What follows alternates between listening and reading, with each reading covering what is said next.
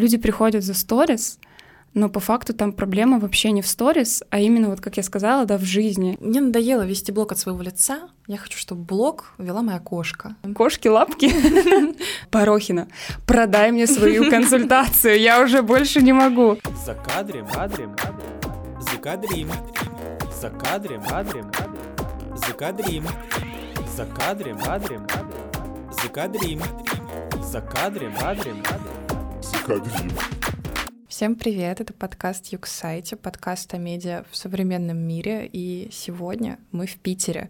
К сожалению, с нами нет Лики, но Лика курирует процесс записи подкаста из Москвы, а в гостях у нас сегодня Аня Порохина, а, эксперт в смыслах в сторис. Всем привет. Спасибо тебе огромное за приглашение и заочно Лики, можно сказать. Я очень благодарна, что я здесь.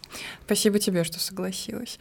У нас была очень такая милая, приятная беседа, пока мы готовились к записи. И, наверное, хочется все равно начать с того, чтобы ты рассказала нашей аудитории о себе. Да, хорошо. В общем-то, всем привет. Меня зовут Аня Порохина. Я эксперт в смыслах сторис. И сейчас я помогаю людям масштабировать блог и масштабировать личность через э, работу с аудиторией, которая у вас есть в блоге, э, через выход за рамки Инстаграма и через свой продукт и, соответственно, через контент. Э, я приехала в Питер практически 10 лет назад из маленького поселка в Пермском крае. И, в общем-то, когда я жила в поселке, я была такой, можно сказать, звездой, потому что с четырех лет меня родители поставили на сцену. Но когда я приехала в Питер, естественно, у меня не было возможности светить на сцене, потому что э, в поселке и в большом городе это абсолютно ну, неравнозначные цифры, цены. Вот. И, в общем-то, моей сценой стал Инстаграм. Вот. И, ну, в общем-то, сейчас я сижу здесь, и вы меня знаете как эксперта по сторис. А почему именно эксперт по сторис? То есть вот обычно как бы эксперты, они по Инстаграму, еще почему-то, а здесь вот эксперт именно по сторис?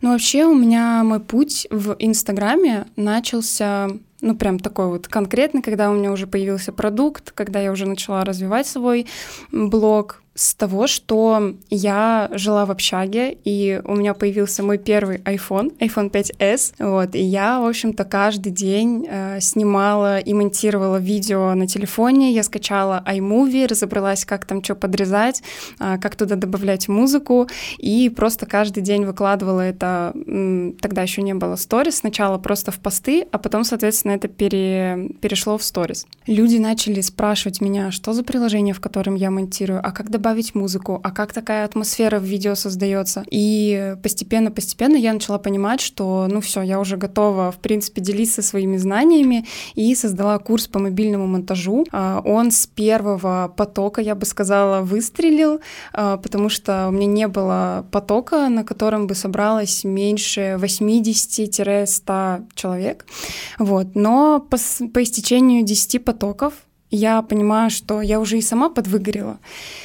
И как будто бы мне захотелось расти дальше, и был 2020 год, локдаун, все сидят дома, и я в какой-то из дней решаю поделиться, как я веду свои сторис. Вот почему у меня а, такая активность хорошая, каких правил я придерживаюсь. И в течение дня я выкладывала а, свой, получается, анализ предыдущих сторис, и просто у меня директ взорвался от того, что Аня, господи, мы на курсах по сторис не получаем столько информации, сколько ты сейчас бесплатно дала.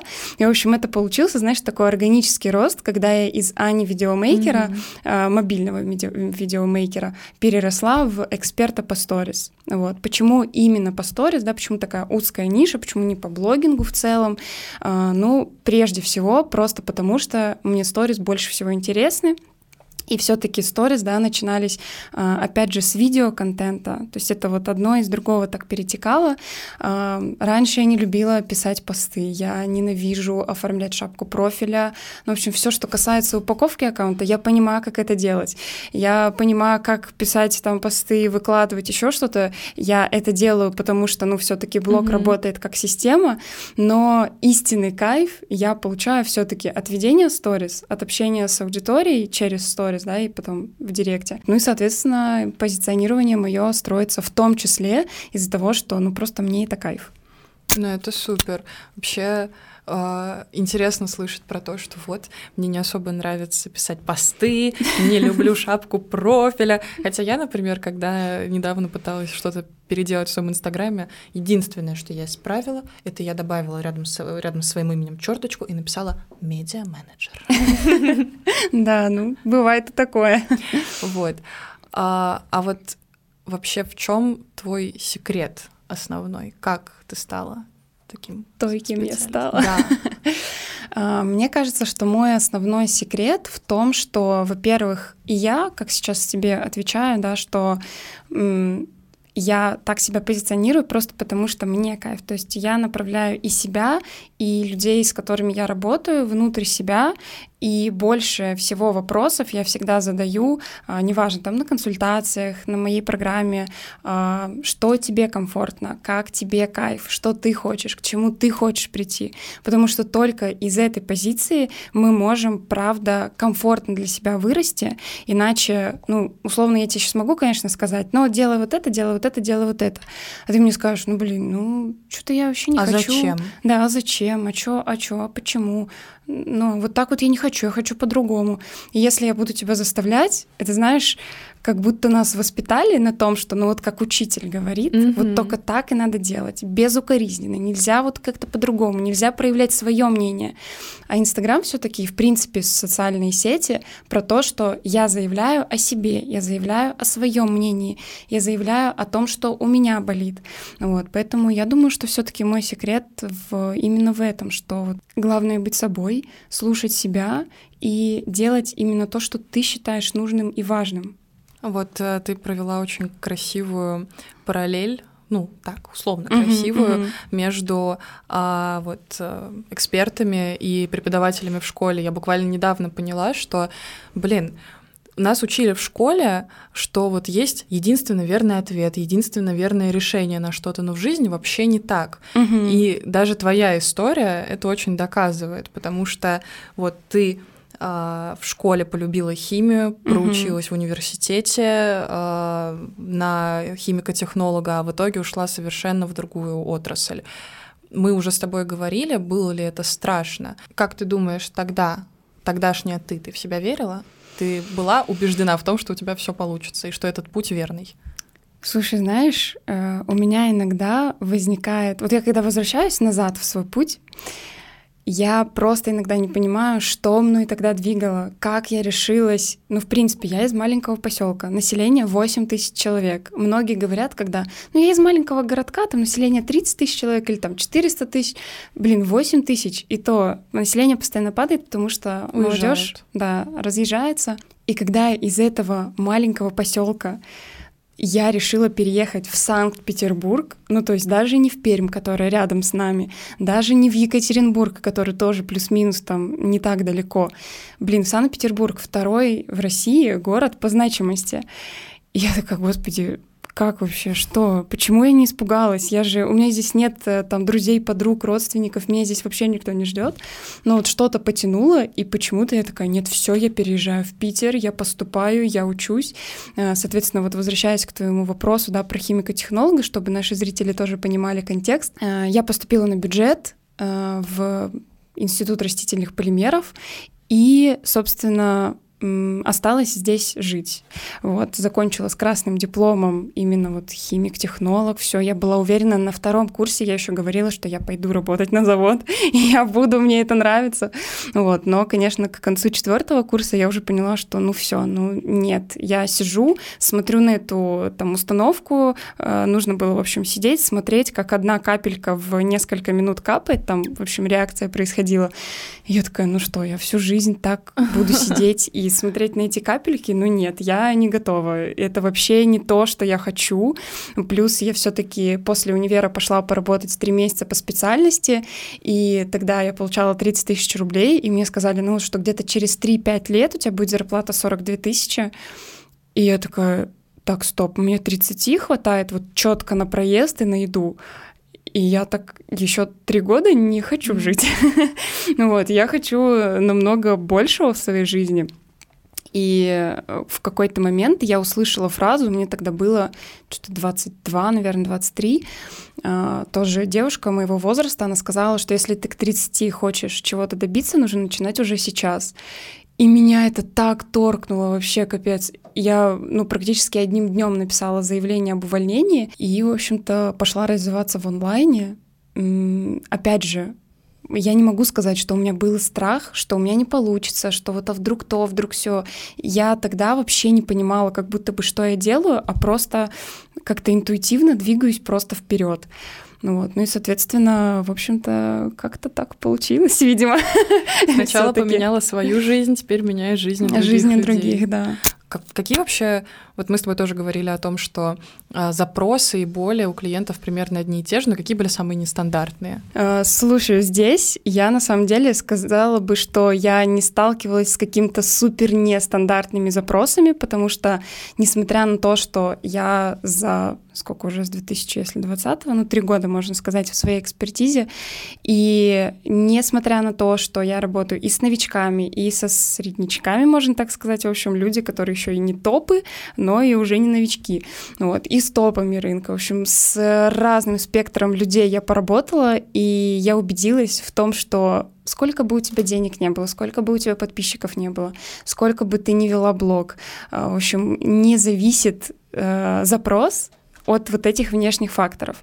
Но при этом каждый думает, что его запрос супер уникальный, и ты с таким еще не сталкивалась. Вот, Аня, вот ты, наверное, вот тебе такого глупого вопроса или такого запроса к тебе еще не приходило, но по факту все-таки за три года, вот я сейчас провожу по пятницам э, разборы на своей программе, и я понимаю, что человек только открывает рот, а я уже знаю, что ему сказать и в чем его проблема и как решить эту проблему. Ну вот, поэтому каких-то таких вот прям супер нестандартных я прям даже не могу вспомнить. Блин. Было бы весело, если бы, знаешь, при, пришел бы клиент и сказал, знаешь, вот мне надоело вести блог от своего лица, я хочу, чтобы блог вела моя кошка. Вот ну, как, как решить это эту было проблему? бы на самом деле супер креативно вести блог от э, лица кошки, э, но все равно тебе бы пришлось делать, потому ну, что да. у, у кошки лапки. Грустно. Да, но на самом деле вот этот запрос, что э, все, я сейчас найму себе СММщика или сторисмейкера, там еще кого-нибудь, и за меня будут вести мой блог, это сразу звоночек о том, что вы идете немножечко не туда.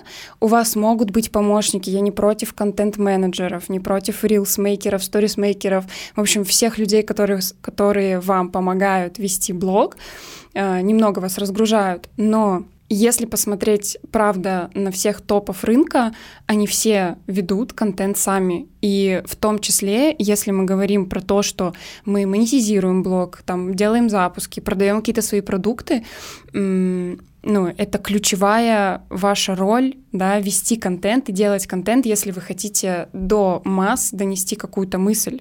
Ну вот, потому что, ну, кроме вас, за вас, правда, никто так не расскажет. И более того, а, у меня был просто опыт работы с, ну, можно сказать, со сторисмейкером, а, когда я диктую сообщение, и чтобы мне это распределили в какой-то контент сторис, я понимаю, что даже мое голосовое сообщение через интерпретацию другого человека доносит совершенно другие смыслы. Да. Вот, поэтому я понимаю, что ну, это правда моя ключевая роль в моем бизнесе делать контент, потому что вот особенно если посмотреть на это как на айсберг, угу. Ну, то есть сторис, они вот вверху. Под айсбергом там позиционирование, вот смыслы, э, в общем, какие-то продукты, операционные задачи.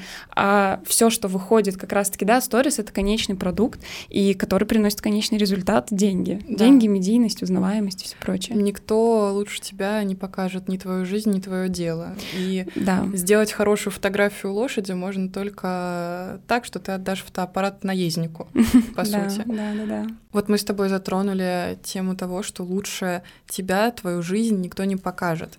И вот мы с тобой говорили о принципе жить жизнь. Угу. Что ты в это вкладываешь? Мне на самом деле очень интересно наблюдать за запросами такими, что у меня неинтересная жизнь, меня никто не будет смотреть, то, что я показываю, это неинтересно. В общем-то, я не знаю, зачем мне вообще показывать э, то, как я живу. Но это всегда рождается из того, что тебе самому, скорее всего, скучно в своей жизни. Но это правда. То есть, если я, например, там хожу на подкасты гостям, а, я обожаю свои хобби, я, например, учусь стоять на руках, я фоткаю на пленку, а, я учусь шить по воскресеньям, Ого. и я настолько этим горю, что я просто не могу не поделиться. И происходит процесс, да, то есть я живу свою жизнь, и только когда я живу свою жизнь наполненную, яркую, а, интересную прежде всего мне, Конечно, блин, я этим делюсь так, что люди такие, о, господи, Аня, ты еще этим занимаешься, офигеть, как интересно, или там мы будем тебе отвечать, в общем, это провоцирует очень много реакций, а, в том числе аудитории, поэтому, опять же, мы возвращаемся к тому, что все начинается все-таки с себя да, и да. со своей жизни, потому что, когда мне говорят, что я не могу выйти в сторис, потому что я не могу придумать, что мне выложить, вот это придумать, это ключевое, что как будто бы мне нужно иметь какую-то вторую вторую жизнь, или мне нужно как-то вот сейчас в своей жизни что-то придумать искусственное, чтобы это потом выложить в сторис.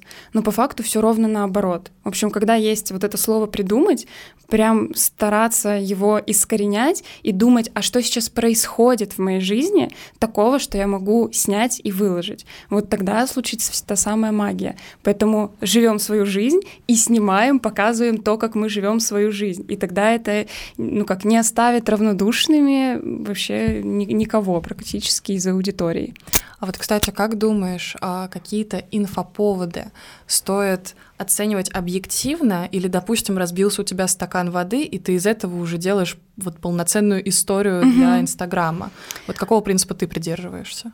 Э, я как-то задала вопрос у себя в сторис, э, чему бы вы у меня хотели научиться. И некоторые люди написали делать сторителлинг, типа вот с нуля, с, с полоборота, на ровном месте.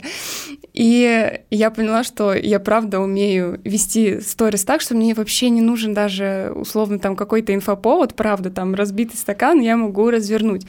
Но опять же, а, Какие у меня мысли возникли на этот счет? Если разбился стакан, я такая, да ладно, в целом пофиг, вытеру. А если у меня разбился стакан, мне пришел какой-то инсайт, до меня дошла какая-то мысль, я такая, господи, срочно нужно снять в сторис это, выложить, поделиться этой мыслью.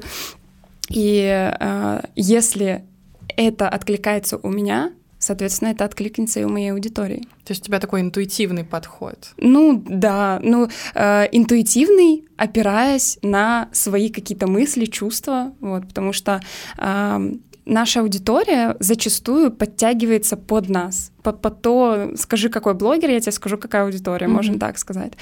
Э, и по факту все, вот почему у меня такая лояльная аудитория, готовая там скупить все, что я продаю, они во мне во многом узнают себя.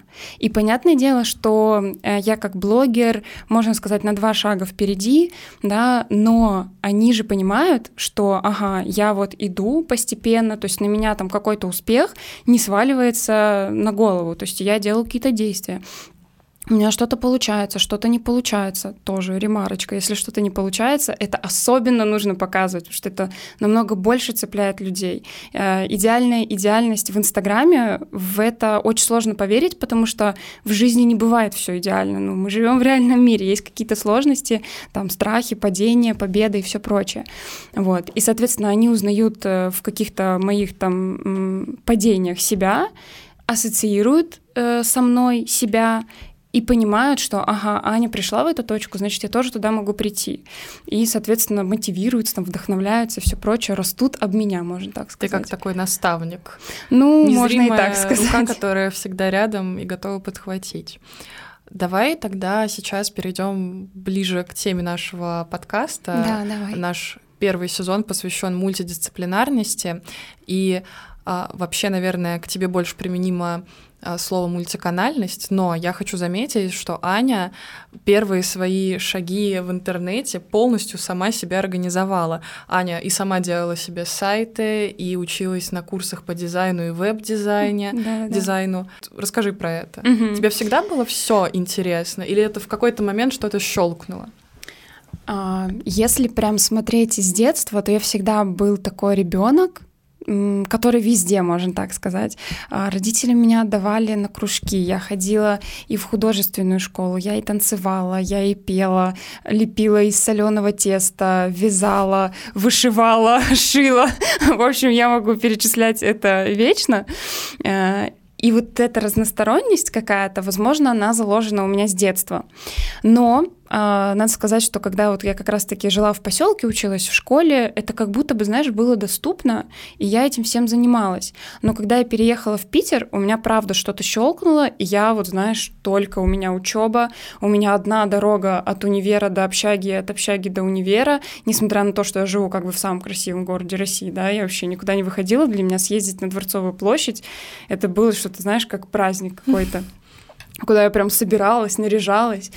А, вот. На самом деле, после того, как я уже поняла, что все, с химией я заканчиваю, естественно, у меня как-то возник вопрос, а что, что тогда, что дальше, что я умею, что я могу, чем я могу заниматься.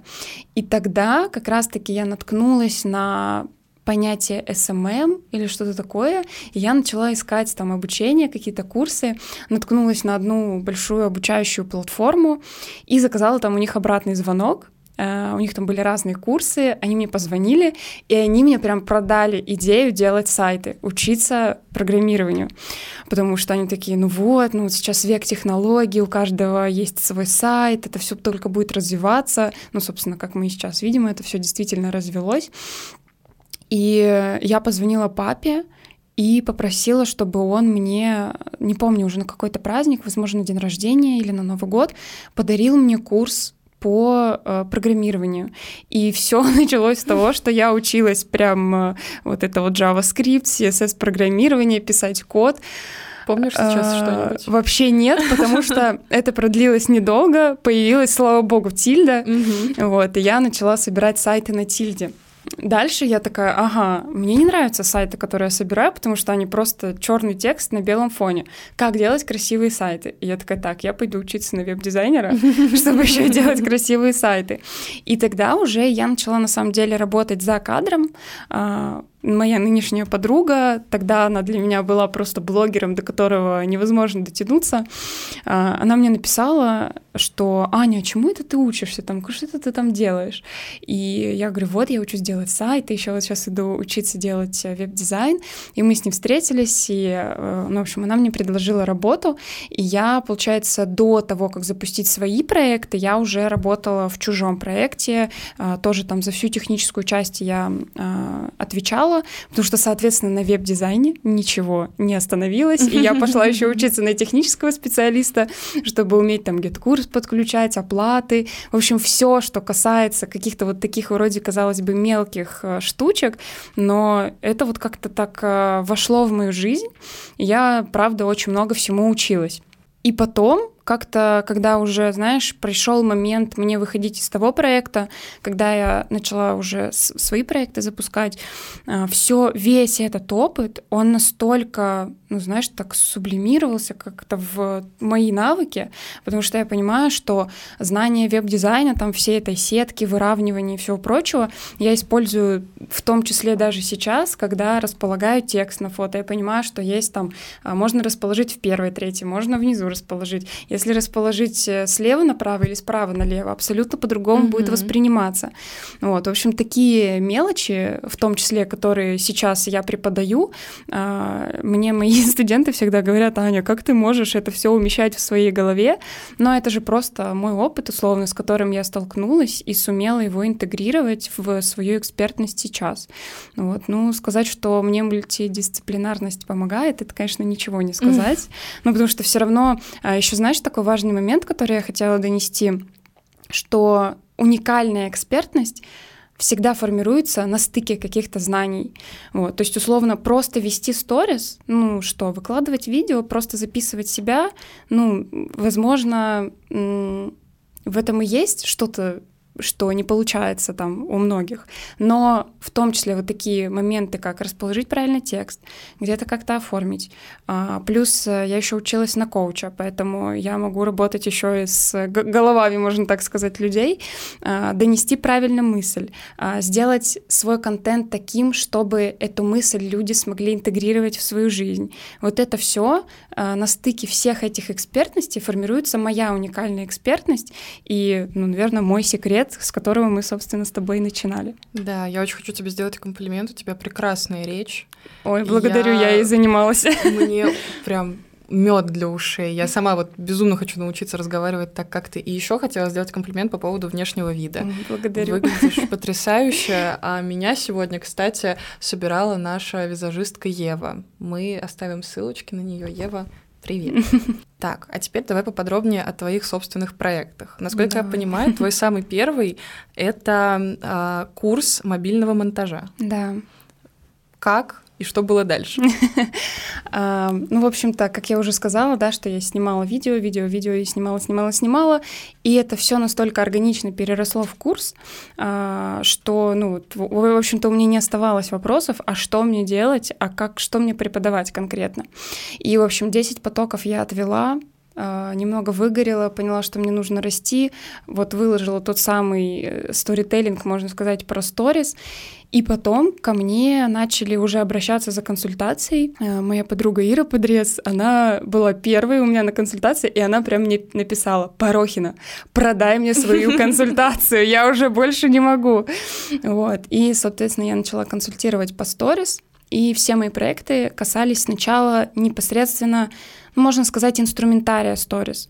А, куда нажать, как выложить, что конкретно выложить, как строится сторителлинг, как общаться с аудиторией, как внедрять э, внутренние инструменты взаимодействия, это опросы, тесты, ползунки, так, чтобы на них реагировали, так, чтобы это правда повышало охваты, а не так, что, блин, я вот натыкал тут всего, и у меня что-то ничего не изменилось. А, дальше я уже поняла, что ко мне приходят люди, и я, в общем-то, выявила такую тенденцию, что люди приходят за сторис, но по факту там проблема вообще не в сторис, а именно вот, как я сказала, да, в жизни, угу. что, ну, что-то внутри. Самоощущение. Самоощущение, да. И как раз-таки, ну, самый-самый главный совет — во что бы то ни стало, кто бы вам что ни посоветовал, кто бы вам что ни сказал, если вам это не откликается, если вы правда считаете, что вам это не подходит, не делайте этого, задайте лучше себе вопрос, а как я хочу, а как мне комфортно, а к чему я хочу прийти, а какой мой результат, а что для меня идеальное там ведение блога, например, да, или какая моя идеальная жизнь. И тогда именно с вот этих вот слов, когда возвращаешь себе себя, начинаются те самые изменения, начинается та самая магия, и все начинает работать абсолютно по-другому. Не бойтесь ошибок, разворотов, переворотов и шагов назад. Да, и продолжайте, пожалуйста, делать. Естественно, у нас ограничен выпуск. А, я могу еще такой момент сказать, что у меня было много моментов, когда у меня не получалось, когда я хотела бросить, когда я такая, все, у меня блог просто вот у всех получается, а у меня не получается. А, даже все, что касается какой-то медийности и мультиканальности в том числе, у меня был спад по подкасту в True Stories. А, я такая, господи, все, у меня падают э, прослушивания, что мне теперь делать? Но это нормально, потому что наша жизнь, по сути, это не прямая, да. это там не вот такая, да, а это все-таки вот какие-то волнообразные такие моменты, что когда-то что-то будет получаться, когда-то что-то будет не получаться. Главное задавать себе вопрос, э, что я, чему я могу научиться в этой ситуации и все-таки продолжать, помня, ради чего ты это делаешь. Я думаю, что у нас осталось очень много материала на второй выпуск. Да, возможно. Мы будем очень рады, если ты придешь к нам в следующий раз. Я вообще с большим удовольствием жду приглашения. И все равно я э, хочу еще раз поблагодарить за то, что вы меня позвали, пригласили. Мне правда это важно. А нам очень важно, что ты согласилась прийти к нам. Все, обменялись обнимашками практически. На этом наш выпуск подкаста Юксайти в Питере заканчивается. Спасибо, что смотрите нас. Увидимся в следующем выпуске. Всем пока. Всем пока-пока.